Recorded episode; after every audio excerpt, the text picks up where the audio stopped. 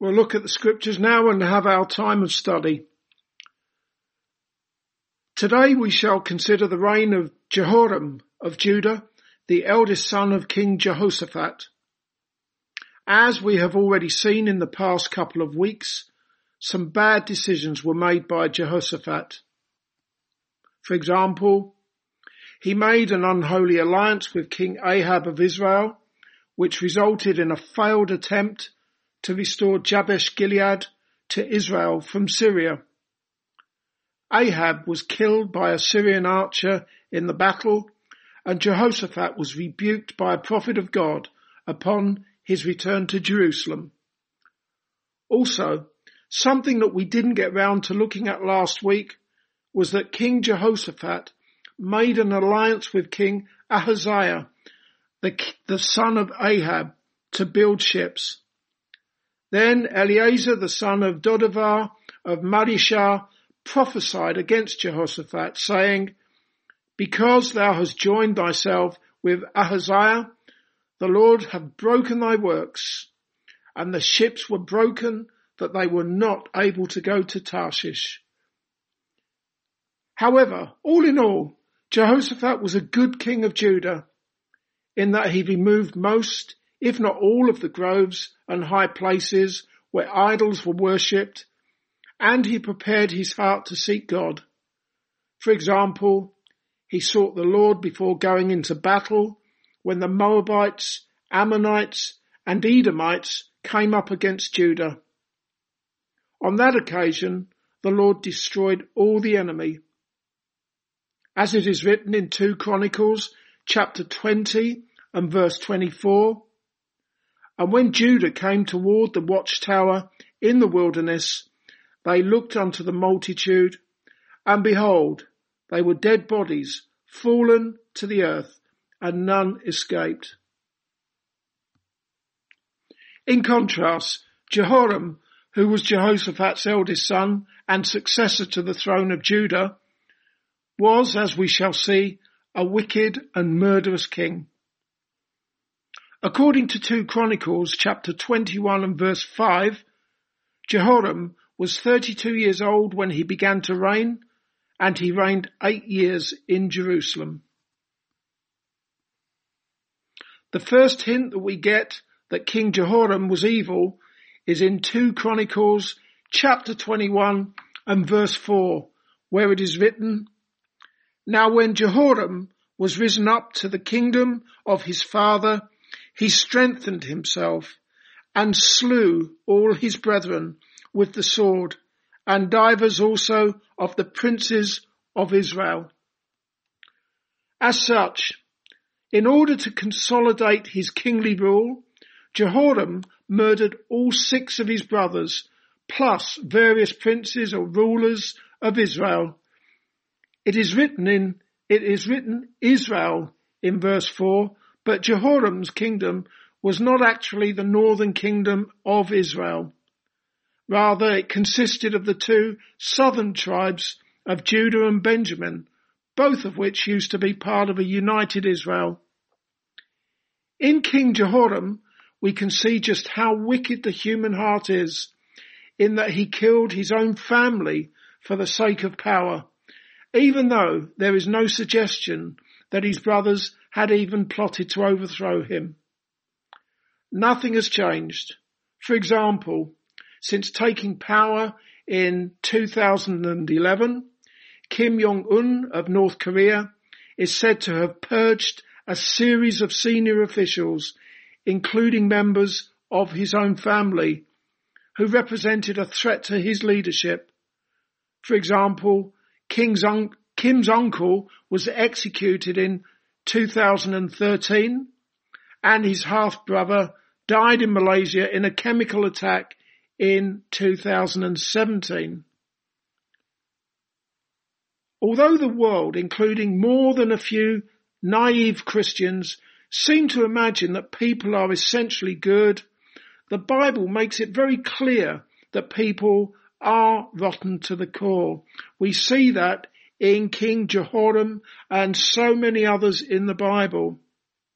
And we're told very clearly in the Bible, for example, in uh, Jeremiah chapter 17 and verse 9, we are told the heart is deceitful above all things and desperately wicked.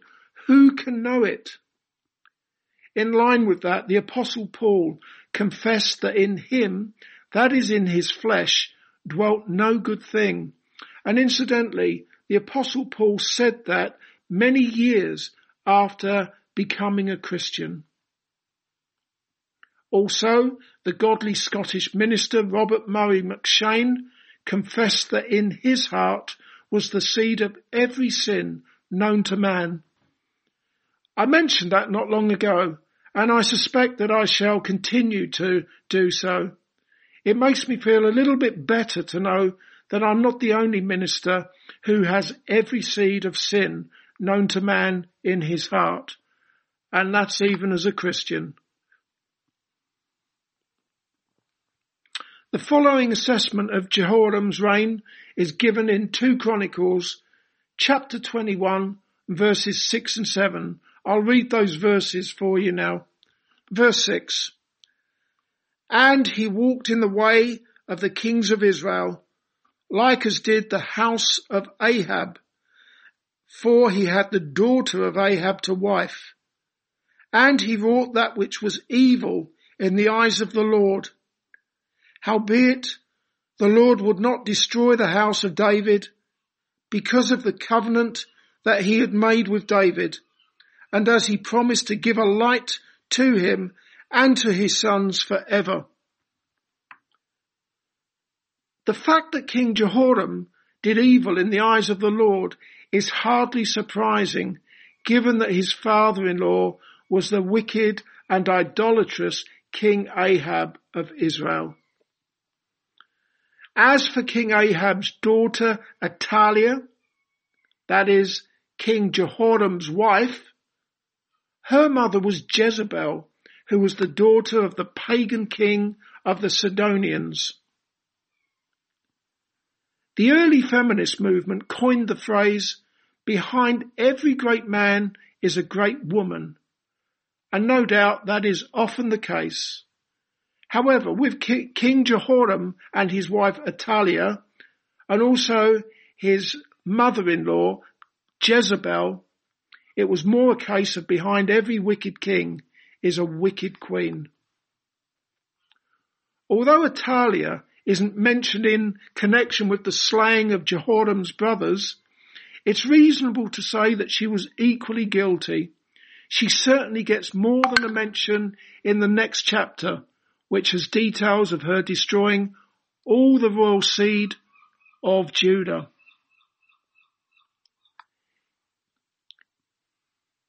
In verse 7 it is written, the Lord would not destroy the house of David because of the covenant that he had made with David. The house of King Ahab of Israel was destroyed by the Lord, but he preserved the house of Jehoram who was a descendant of King David, even though Jehoram was just as evil as Ahab. So why the preferential treatment? For one thing, it is God's prerogative to destroy or to preserve according to his good pleasure. But also, if you turn over the pages of the Bible and stop at the genealogy of Jesus in Matthew chapter 1, you'll find another reason. It can be seen in verse 8 of Matthew chapter 1 that the wicked king Jehoram was a descendant of the promised Messiah, the Lord Jesus Christ, who, according to the flesh, sprang from the house of David. As such, although it may not have been immediately obvious, God was nevertheless working out his salvation plan. And so it was that he, that God allowed that line to continue and, until such time the Lord Jesus Christ was born in Bethlehem. As the Lord said in Isaiah chapter 55 verses 8 through to 9, for my thoughts are not your thoughts, neither are your ways my ways, saith the Lord. For as the heavens are higher than the earth, so are my ways higher than your ways, and my thoughts than your thoughts. You, you might like to remember that next time you wonder why, why it is that wicked people seem to get away with the things that they do. Moving on to 2 Chronicles chapter 21 verses 8 through to 10, we can read about the revolt of Edom and also Libnah. I'm going to read verses 8 through to 10. In his days, the Edomites revolted from under the dominion of Judah and made themselves a king. Then Jehoram went forth with his princes and all his chariots with him, and he rose up by night and smote the Edomites which compassed him in, and the captains of the chariots. So the Edomites revolted from under the hand of Judah unto this day. The same time also did Libnah revolt from under his hand, because he had forsaken the Lord God of his fathers. First of all, we can briefly consider the, the Edomites, also known as Mount Seir. Perhaps you'll recall from last week's study and also as was briefly mentioned at the beginning of today's study, the Moabites, Ammonites and Mount Seir came up against Judah during the reign of King Jehoram's father, Jehoshaphat. On that occasion, the Lord gave Judah the victory when Moab and Ammon destroyed the Edomites before turning on each other and destroying each other. However, things had become very different. The Edomites, who had been under the dominion of Judah ever since King David's reign, made themselves a king, thereby revolting against Judah's dominion over them. Consequently, King Jehoram and his army went off to deal with that revolt. However, whilst Judah was dealing with that rebellion, there was trouble brewing back home with Libnah, a town in Judah, revolting as well, quite independently of Edom. The reason for all that rebellion is given in verse 10 as being because he, that is King Jehoram, had forsaken the Lord God of his fathers. Note, it doesn't say the Lord is God as it did for Jehoram's grandfather, King Asa, but it says the Lord God of his fathers. There's a big difference, isn't there? If by the grace of God you are a born again Christian, then the Lord God is your Lord God.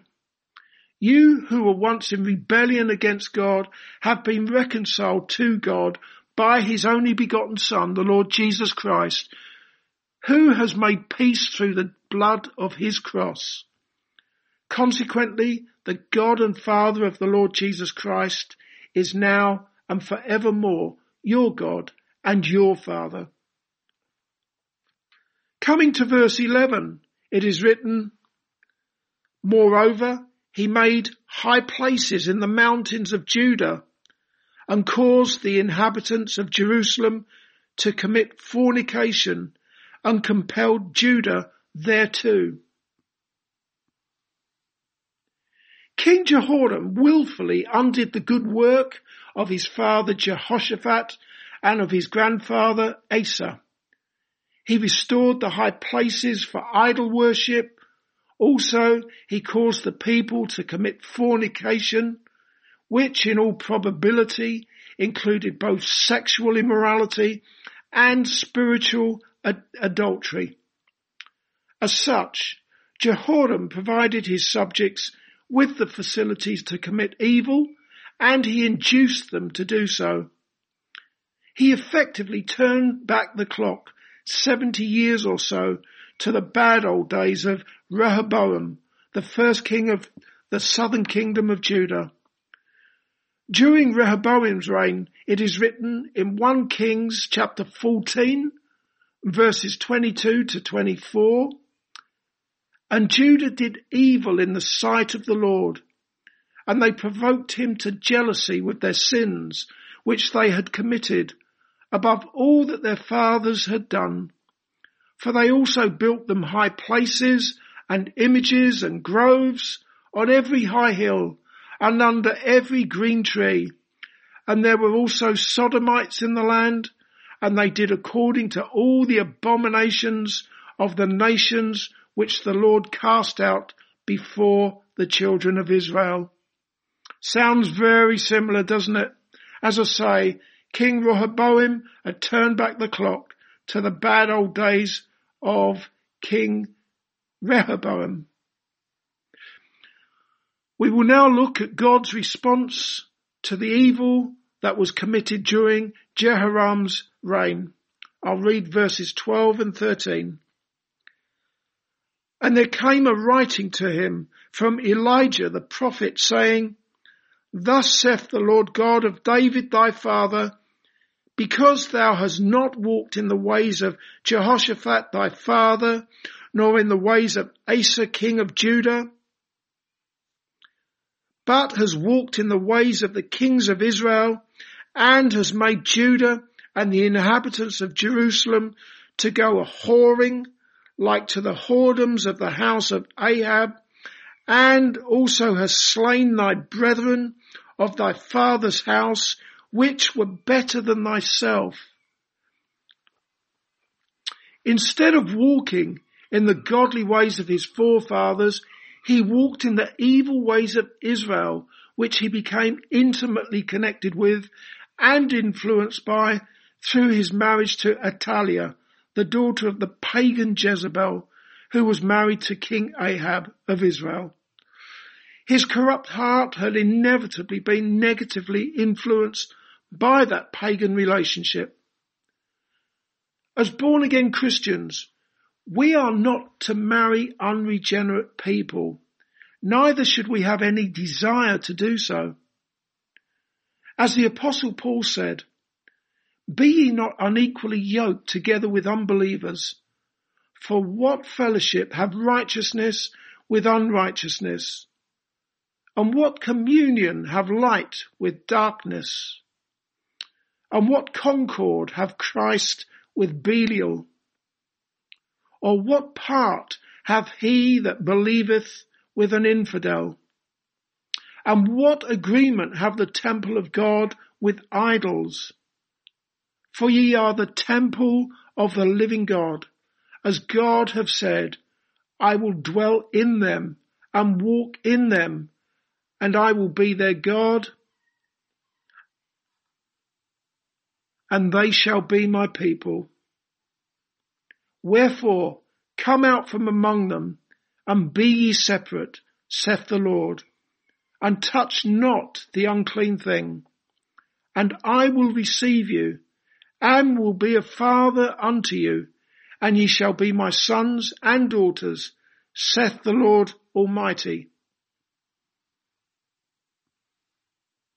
The charges that were presented to Jehoram by the Lord through the prophet Elijah were Judah's whoring, in other words, fornication, and also the murder of his brothers who don't appear to have been connected with the wicked house of King Ahab of Israel. I'm going to read verses 14 through to 20. Behold, with a great plague will the Lord smite thy people and thy children and thy wives and all thy goods. And thou shalt have great sickness by disease of thy bowels until thy bowels fall out by reason of the sickness day by day. Moreover, the Lord stirred up against Jehoram the spirits of the Philistines and of the Arabians that were near the Ethiopians. And they came up into Judah and brake into it and carried away all the substance that was found in the king's house and his sons also and his wives so that there was never a son left him save Jehoaz, the youngest of his sons. And after all this, the Lord smote him in his bowels with an incurable disease. And it came to pass that in process of time, after the end of two years, His bowels fell out by reason of his sickness, so he died of sore diseases. And his people made no burning for him, like the burning of his fathers. Thirty and two years old was he when he began to reign, and he reigned in Jerusalem eight years, and departed without being desired. Howbeit they buried him in the city of David, but not in the sepulchres of the kings. Judgment came not just upon Jehoram, but the people as well. After all, they were far from innocent with their fornications.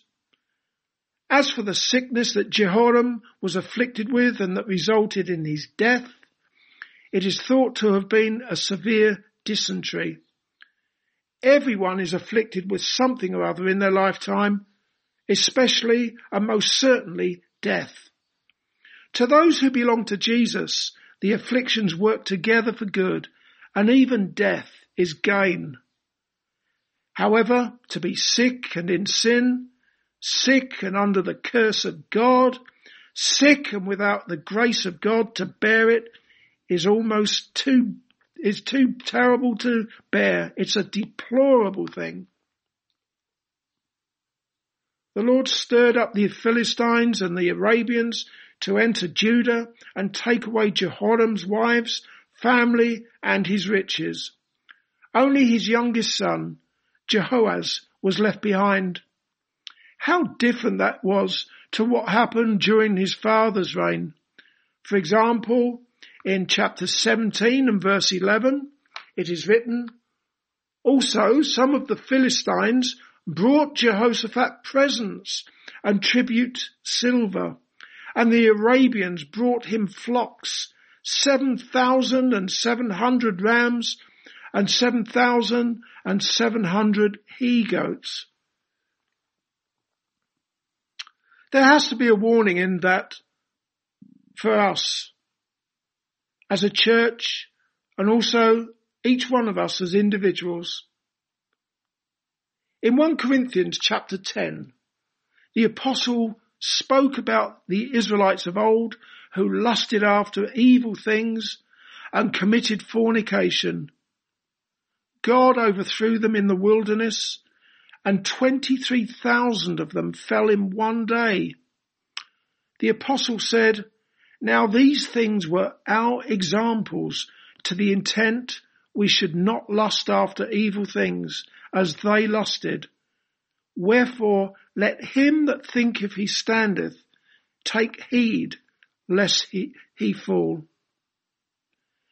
The antidote, as always, is to remain focused upon the author and finisher of your most holy Christian faith as you prayerfully seek to know him more and more each day as you study and meditate upon his word and as you let the word of Christ richly dwell in you. As the hymn writer said, more about Jesus in his word, holding communion with my Lord, hearing his voice in every line, making each faithful saying mine. Amen. Well, come to our time of prayer. I should imagine that something that has been on everybody's mind is the possibility that we will be resuming our regular services at the, our church building. This is what, this is the message we're getting from Tynwald now that we can have services and we can just get on with it and, uh, and so on. But uh, we're still not clear on various things at the moment. We would love to have some clarification from our political leaders. We can pray for that guidance and a very clear message from them. Also, we can remember Chris again. We prayed for her last week. Chris used to work with Rini. They've been friends for many years and uh, she had a fall last week. I think it was last week or recently anyway, in her kitchen, and that resulted in her breaking her pelvis. And It's now been discovered that she's got several breaks in her pelvis. She's had complications with regards uh, or discomfort with the metal that's holding a femur together. Uh, there are various compl- other complications in her. She's developed sepsis. She is in ICU and suffice to say that she's not in a good way physically. But worse still, by far, is that she is not a believer. She is not trusting in the Lord Jesus Christ. He is not with her in this fiery furnace that she is now in. So we need to remember Chris. Also, we can remember Doreen, who has damaged her back and it's giving her a lot of discomfort. She can do precious little at the moment and she is due to go to England possibly next month to have surgery on her heart. So we really need to remember Doreen. Also, we can remember Richard and Ross. Both of them have asked for prayer. They're both applying for jobs at the moment. Also, please don't be quick or don't in fact forget the things we've been studying tonight. We've been looking at the life and the reign of King Jehoram, the son of King Jehoshaphat and uh, grandson of King Asa. Jehoram did not follow in the footsteps of his father or his grandfather. They were kings who removed most, if not all, of the high places and they did what they could to put an end to idol worship in their kingdoms and they sought the Lord and so on. Whereas King Jehoram, he did that which was evil in the sight of the Lord. And we need to pray that uh, we would not be like him. We call ourselves Christians. We have a testimony of God's grace towards us. But even so, we can so very easily dishonor God. And instead of doing the things which are pleasing to the Lord, we can, we can just go full steam ahead, doing what we want to do, worshipping our idols, doing that which is evil in the sight of our great God and Saviour, Jesus Christ. Let us pray. Gracious God and Heavenly Father, we do pray concerning the possible or imminent reopening of our church building. We pray, Father, that whatever we do and whenever we do it, it would be according to your guidance, Lord God, and it would be pleasing in your sight. And may your counsel prevail. We pray that where there is confusion, that that confusion would be cleared and that we would know precisely what we can do and when we can do it. And to you be the glory when we do meet together again in our church building to worship you, the only true God, and Jesus Christ, whom you have sent to be the propitiation for our sins. Father, we pray for Renee's friend Chris. She sounds to be in a terrible way in the ICU at Noble's Hospital. It's an awful situation to, to have so much pain in your body and, and, and potentially to die um, without Jesus. We pray for her, Father. We pray that whether she lives or dies, uh, that she would come to faith in the Lord Jesus Christ, even today, Lord God, that she would know Jesus as her saviour from sin and that she would trust everything to him and that she would have that peace that passes all understanding. And even in her pain in that uh, ICU bed, that she would rejoice exceedingly in her great God and Saviour, Jesus Christ. We pray, Father, also for Richard and Ross who are looking for work. We pray, Father, that you would lead them to the, the jobs that would glorify you and that uh, you would um, help them in their search at this time and that they would look to you uh, in this quest. We pray, Father, concerning what we've been considering tonight uh, in your word concerning King Jehoram and the, the fact that he did evil in your sight. worshipping idols, being influenced by ungodly, an ungodly wife, an ungodly mother-in-law, an ungodly father-in-law. Pray, Father, that we would not be influenced by this world, by ungodly friends, by ungodly family, but at all times we would keep our eyes fixed upon Jesus and that with the Holy Spirit working in us, that we would indeed do that which is pleasing in your sight and that we would glorify you as sinners saved by grace, as born again Christians, as priests of the most high God, sprinkled with the blood of Jesus and clothed in his perfect righteousness. We ask these things in Jesus name. Amen.